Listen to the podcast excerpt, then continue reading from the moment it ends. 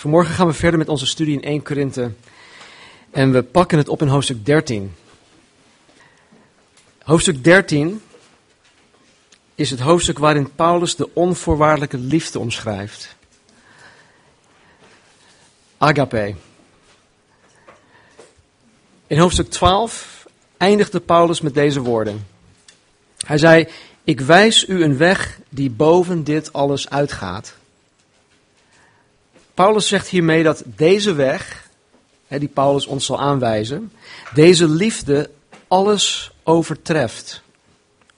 En in de context, de, ja, eigenlijk dat alles overtreft, de, de felbegeerde, hè, zogenaamde beste genadegaven die de Corinthiërs nastreefden. Laten we hoofdstuk 13 lezen. Al zou ik de talen van mensen en van engelen spreken, maar ik had de liefde niet, dan zou ik klinkend koper of een schallende cymbaal zijn geworden.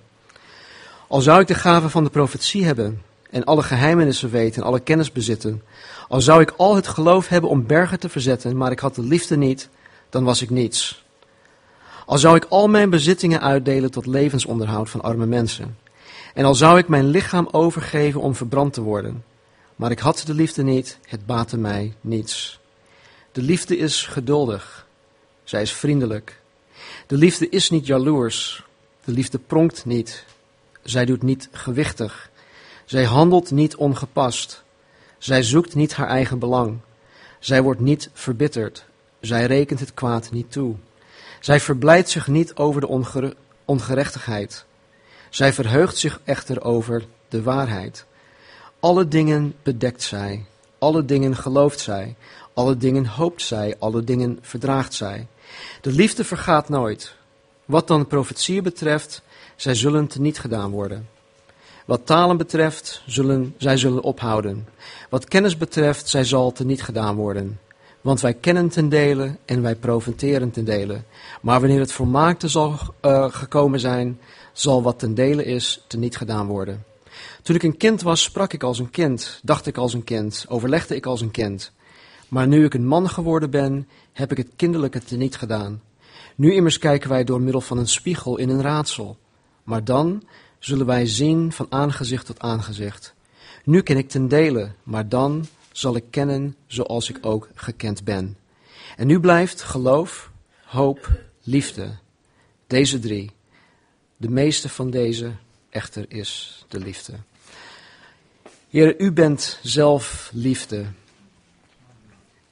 Dus Heer, help ons vanmorgen om uw stem te kunnen verstaan. Omwille van Jezus. Amen. Ik zat van de week na te denken. En ik zat ook echt te worstelen met God over dit hoofdstuk. En ik zat eigenlijk na te denken, gisteren, gisterenmiddag nog, of gisteravond, ik weet het niet meer.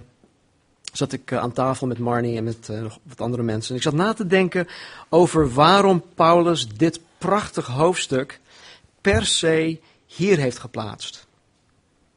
ik, ik bedoel tussen 12 en 14. Mijn dochter die zei, ja hallo, hoofdstuk 13 past tussen 12 en 14, dus daarom. Nee, maar dat bedoelde ik niet. Laten we iets dieper gaan.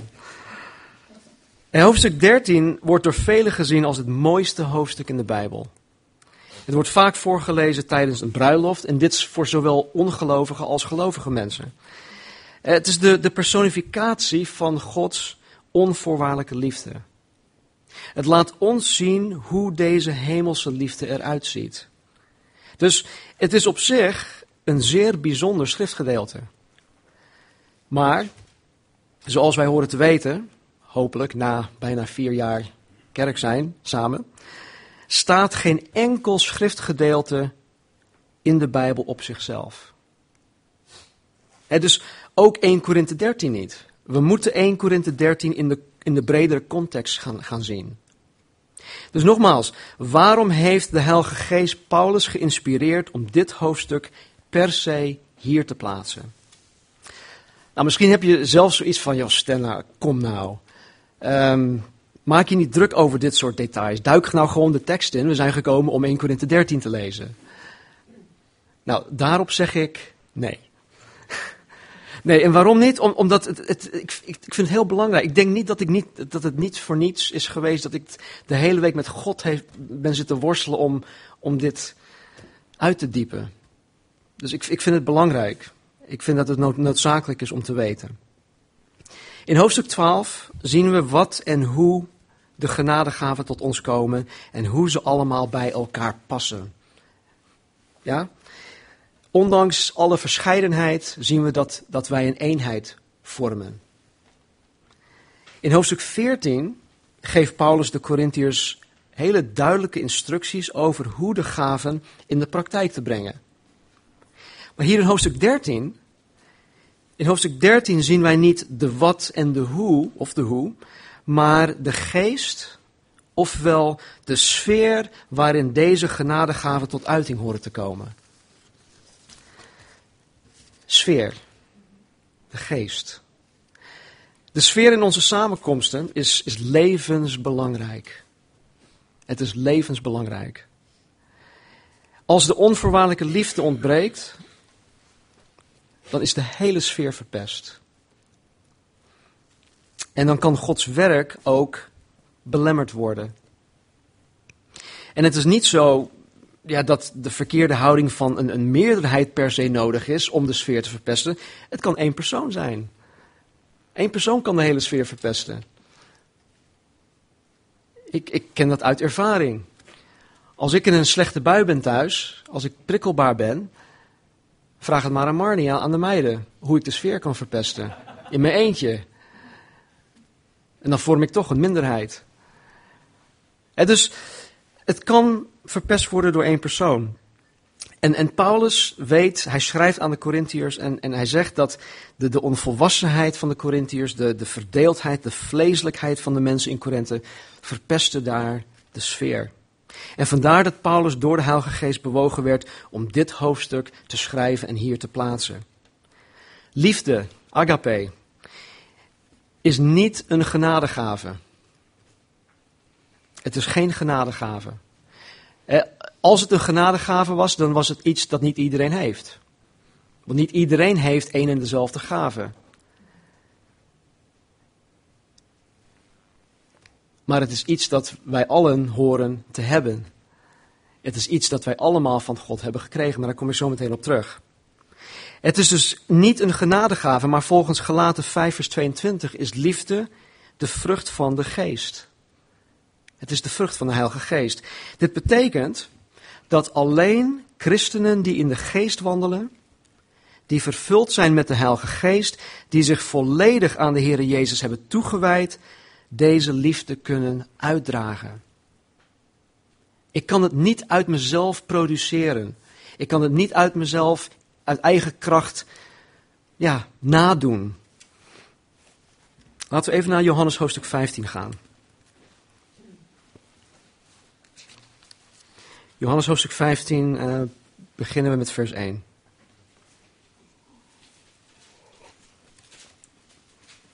Vergeef me als ik een beetje warrig overkom. Ik kom net uit de nachtdienst.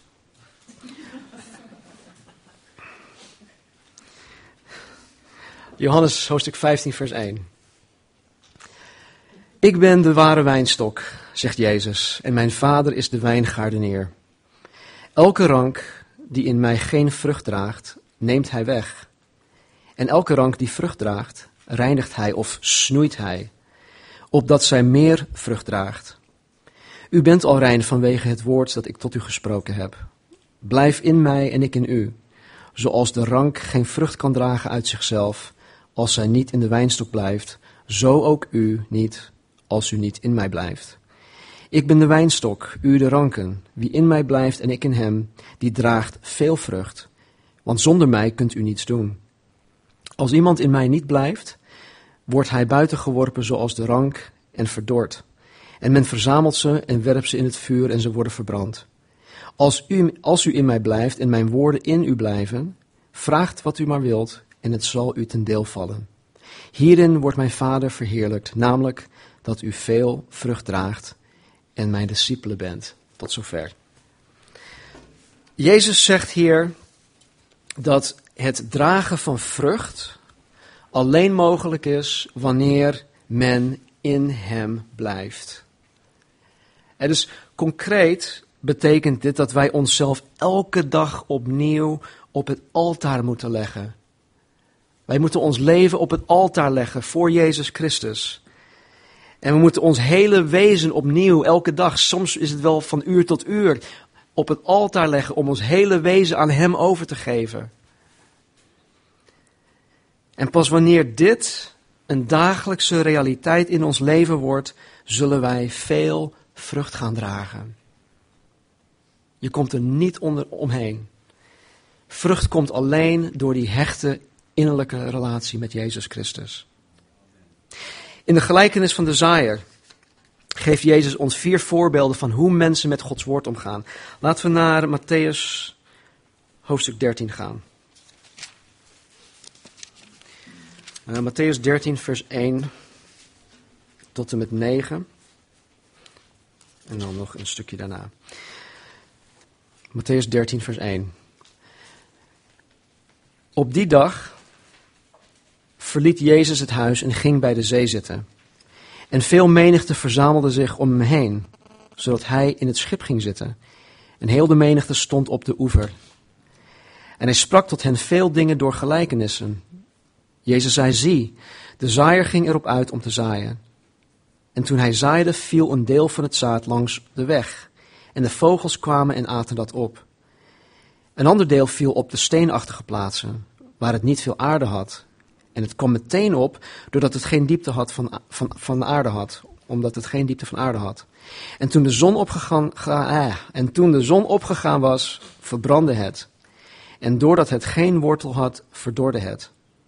Een ander deel van het zaad viel tussen de dorens. En de dorens kwamen op en verstikten het. Een ander deel viel in de goede aarde en gaf vrucht. Het ene honderd, het andere zestig en een ander dertigvoudig.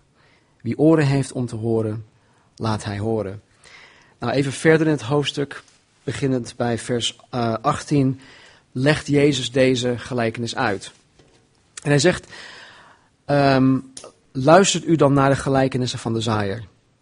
Als iemand het woord van het koninkrijk hoort en het niet begrijpt, komt de boze en rukt het weg wat in zijn hart gezaaid was.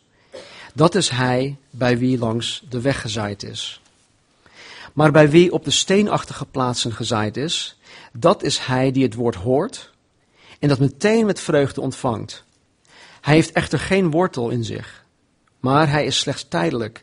En als er verdrukking of vervolging komt omwille van het woord, struikelt hij meteen. En hij bij wie in de dorens gezaaid is, dat is hij die het woord hoort maar de zorg van, van deze wereld en de verleiding van de rijkdom verstikken het woord. En het wordt onvruchtbaar. Bij wie in de goede aarde gezaaid is, dat is hij die het woord hoort en begrijpt. Die ook vrucht draagt en voortbrengt. De een honderd, de ander zestig en de ander dertigvoudig. Jezus zegt hier keihard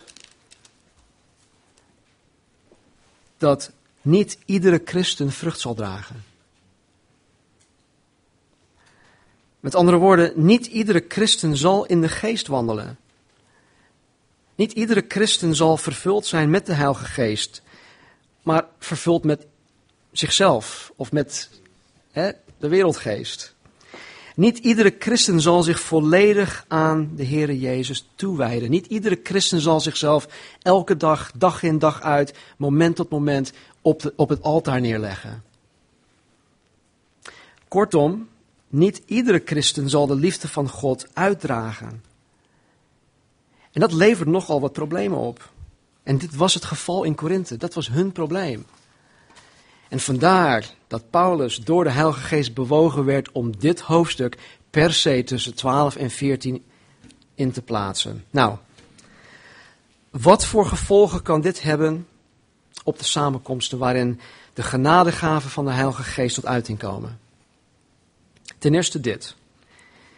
De genadegaven van de geest worden gegeven ter opbouw van allen. Dat hebben we in hoofdstuk 12 geleerd. Dus het, ze worden gegeven om de gehele gemeente op te bouwen. Ieder persoon. In Korinthe werden deze genadegaven misbruikt.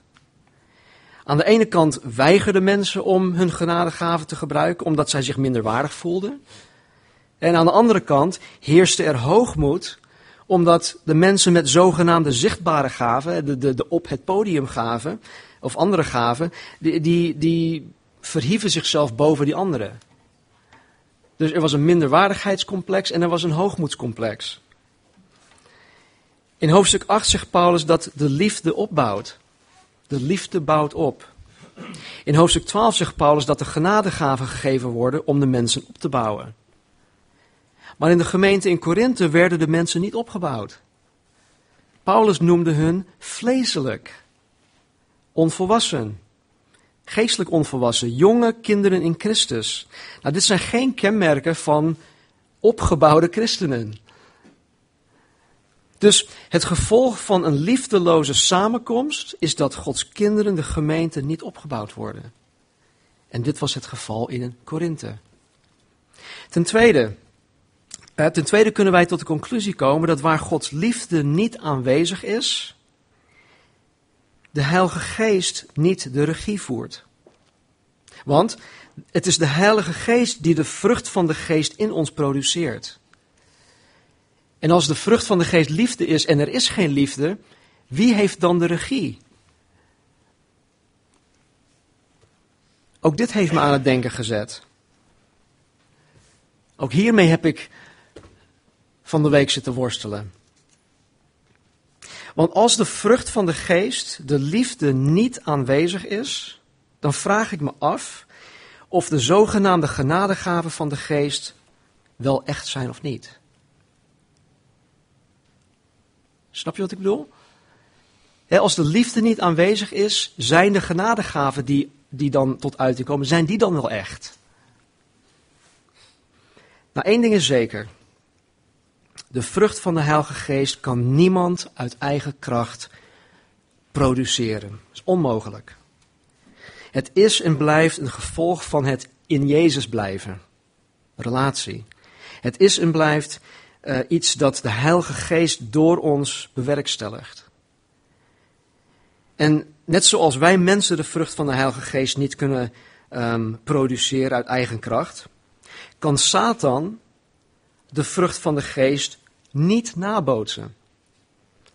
Wist je dat Satan niet in staat is om de vrucht van de geest na te bootsen? Het is niet in hem. De Heilige Geest woont niet in hem. De Heilige Geest produceert de vrucht van de geest. De Heilige Geest is niet in Satan. Hij kan het dus niet produceren. Satan kan de vrucht van de geest niet nabootsen.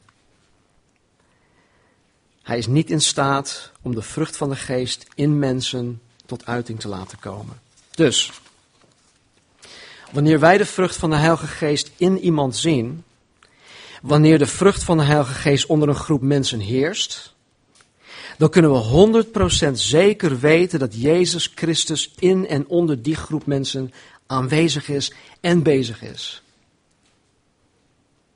100% zekerheid. Jezus zei in Johannes 13, een nieuw gebod geef ik u, namelijk dit, dat u elkaar lief hebt. Zoals ik u lief gehad heb, moet u ook elkaar lief hebben. Hierdoor zullen allen inzien dat u mijn discipelen bent, als u liefde onder elkaar hebt. Weet je, dit, dit bewijst de echtheid van het christen zijn. Dit bewijst de echtheid van het werk van de Heilige Geest in ons midden. Dus nogmaals de vraag, als de vrucht van de geest niet aanwezig is, zijn de zogenaamde genadegaven van de geest dan wel echt?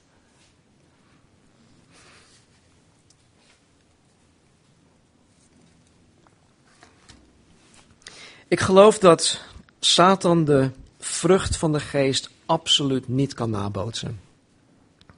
Onmogelijk. Maar dat Satan wel in staat is om de bovennatuurlijke uitingen van de Heilige Geest na te bootsen. En dat hij in staat is om vleeselijke christenen hiermee te, te verleiden en te misleiden. In 2 Korinthe 11, 14 staat dit. Zegt Paulus, Satan zelf doet zich voor als een engel van het licht. Dus hij, hij verschijnt als een engel van het licht. Het lijkt echt, het ziet er echt uit. Nou, maar mensen worden verleid, misleid. In 2 Thessalonicense 2 vers 9 spreekt Paulus over de antichrist die komen zal. Die bekrachtigd wordt door Satan zelf. En die komt met allerlei kracht, tekenen en wonderen van de leugen. Satan heeft heel veel macht. Hij kan heel veel bovennatuurlijke dingen doen. Hij kan mensen heel veel wijs maken. Lees 2 Thessalonicense 2 in zijn geheel. Wat Paulus zegt over wat hij allemaal teweeg kan brengen. In Exodus 7, toen Mozes voor de farao zijn staf op de grond legde, werd het een slang. Ik weet niet of jullie het weten, de, de, de, de plagen. Mozes gooide zijn, zijn staf op de grond en het werd een slang. Vervolgens deden de tovenaars van deze farao precies hetzelfde en ook hun staven werden in slangen veranderd. Laten we even naar Exodus toe gaan. Exodus hoofdstuk 8, vers 1. Dat is wel heel raar dat hier achter staat. Dit is een gedeelte waar God de plagen brengt in, in, uh, in Egypte. In uh, vers 1 staat er, daarop zei de Heere tegen Mozes, ga naar binnen bij de farao en zeg tegen hem, zo zegt de Heere, laat mijn volk wegtrekken, zodat zij mij dienen. En indien u weigert het te laten wegtrekken, zie dan, zal ik heel uw land met kikkers teisteren, zodat de rivier krioelen zal van kikkers. Ze zullen eruit omhoog klimmen en in uw huis komen, in uw slaapkamer, ja op uw bed, ook in de huizen van uw dienaren, ja bij uw volk, in uw ovens en in uw bakvormen. Tegen u, ja tegen u, tegen uw volk en tegen al uw dienaren zullen de kikkers omhoog klimmen. Verder zei de Heer tegen Mozes, zeg tegen Aaron, strek uw hand met uw staf uit over de stromen, over de rivieren, over de moerassen en laat de kikkers omhoog klimmen over het land Egypte. Toen strekte Aaron zijn hand uit over de wateren van Egypte en er klommen kikkers uit en ze bedekten het land Egypte. Maar de tovenaars deden met hun bezweringen hetzelfde. Ook zij lieten kikkers over het land Egypte omhoog klimmen tot zover. Wat ik hier alleen maar mee wil aangeven is dat Satan bij machten is om dingen die God doet na te bootsen. Hij is bij machten om bovennatuurlijke dingen te doen. En ik geloof echt dat waar de liefde van God ontbreekt, waar het vlees van de mens heerst, dat Satan de ruimte krijgt om de genadegave na te bootsen. En vandaar dat Paulus door de Heilige Geest bewogen werd om hoofdstuk 13 tussen hoofdstuk 12 en 14 in te plaatsen. De liefde van God in ons onder ons. Door ons heen is het enige bewijs dat wij echte christenen zijn. Het is niet het visje op ons auto. Sorry hoor. Het, liefde. En ik geloof ook dat dit het enige bewijs is van de echtheid van de bovennatuurlijke uitingen van de geest. Dit is wel heel kort door de bocht en ik durf het bijna niet te zeggen, maar ik heb het hier staan. Zonder vrucht, geen heilige geest, geen heilige geest, nepgave.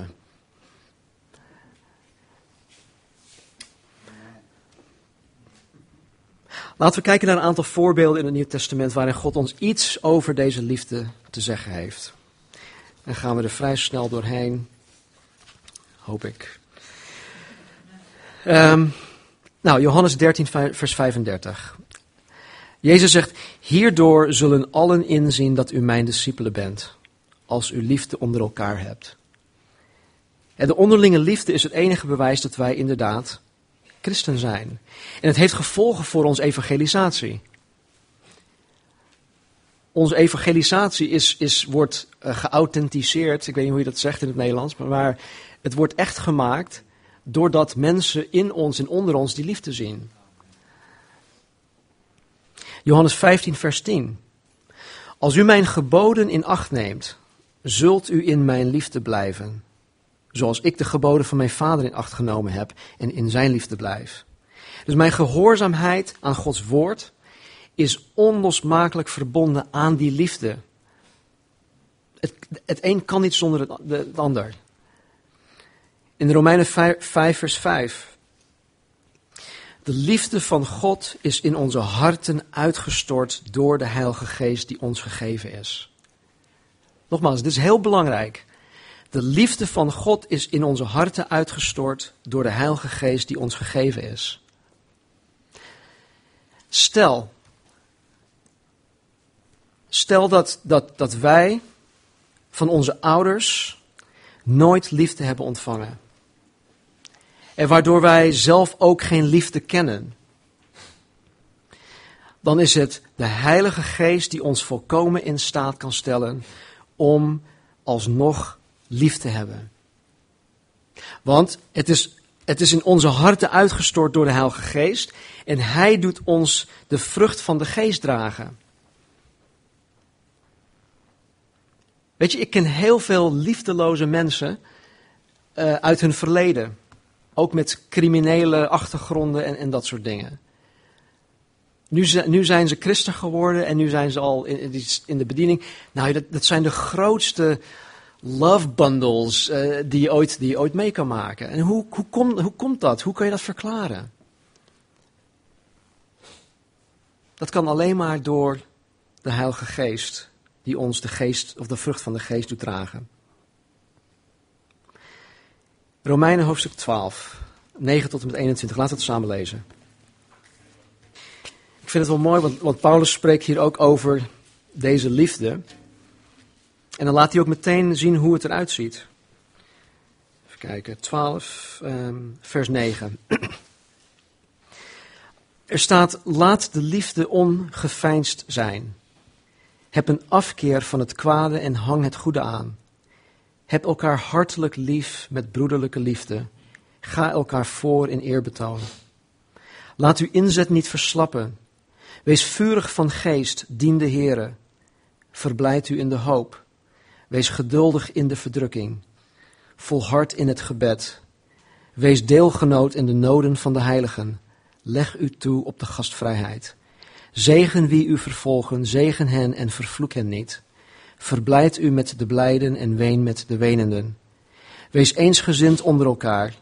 Streef niet naar de hoge dingen, maar voeg u tot de nederige dingen. Wees niet wijs in je eigen ogen.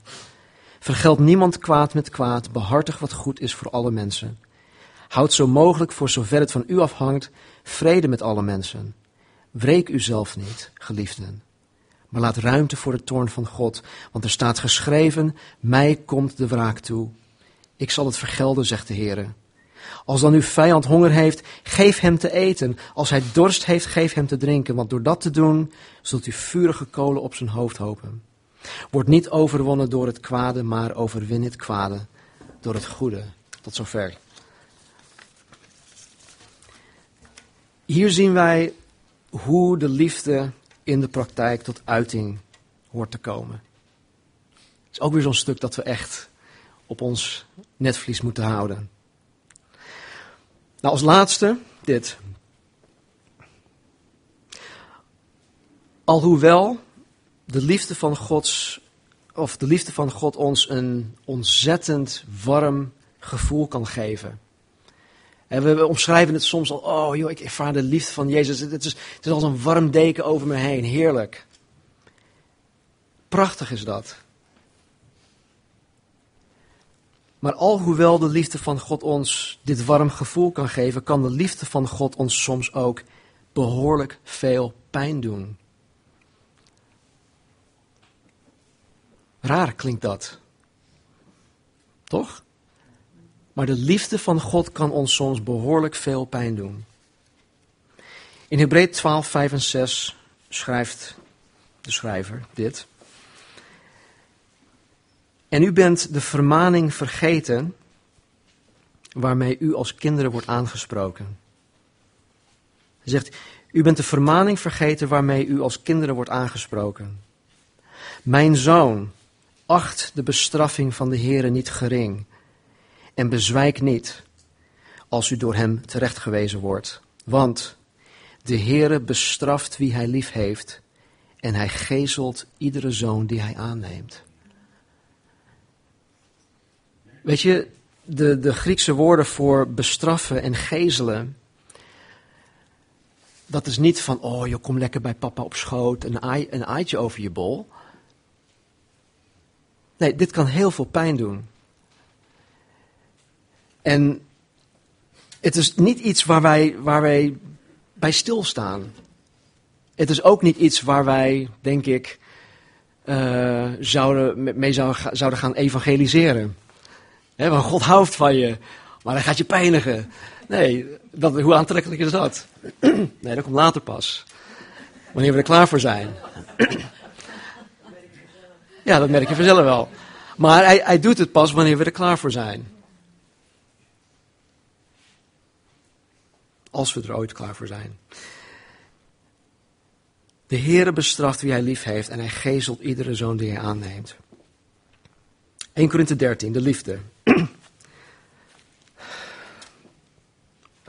Weet je, ik, ik wil het um, in zijn geheel behandelen.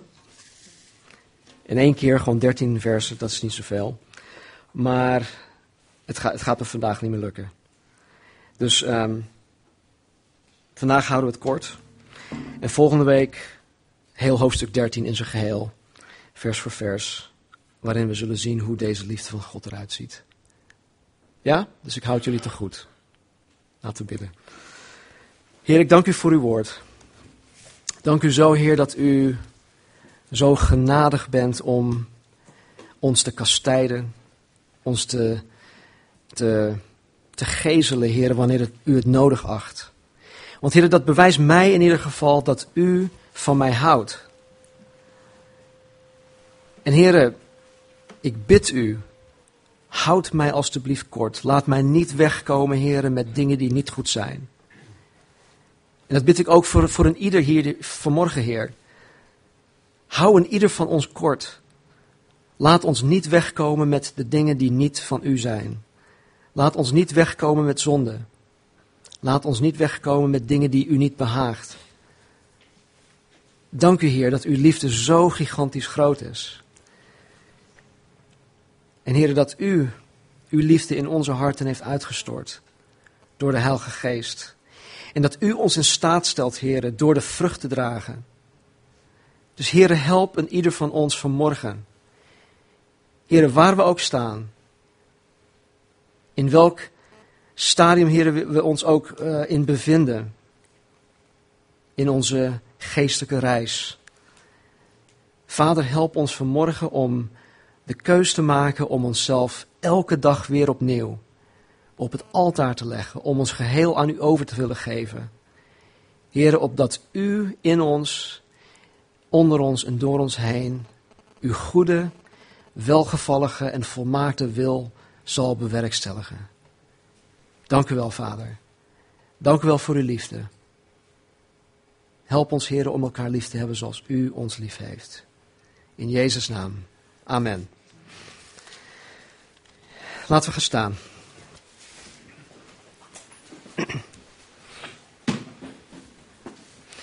Aan het eind van deze brief spreekt Paulus een zegen uit. En dat wil ik ook voorlezen. Bij deze ook de zegen uitspreken. De genade van de Heer Jezus Christus zij met u. Mijn liefde zij met u allen in Christus Jezus. Amen.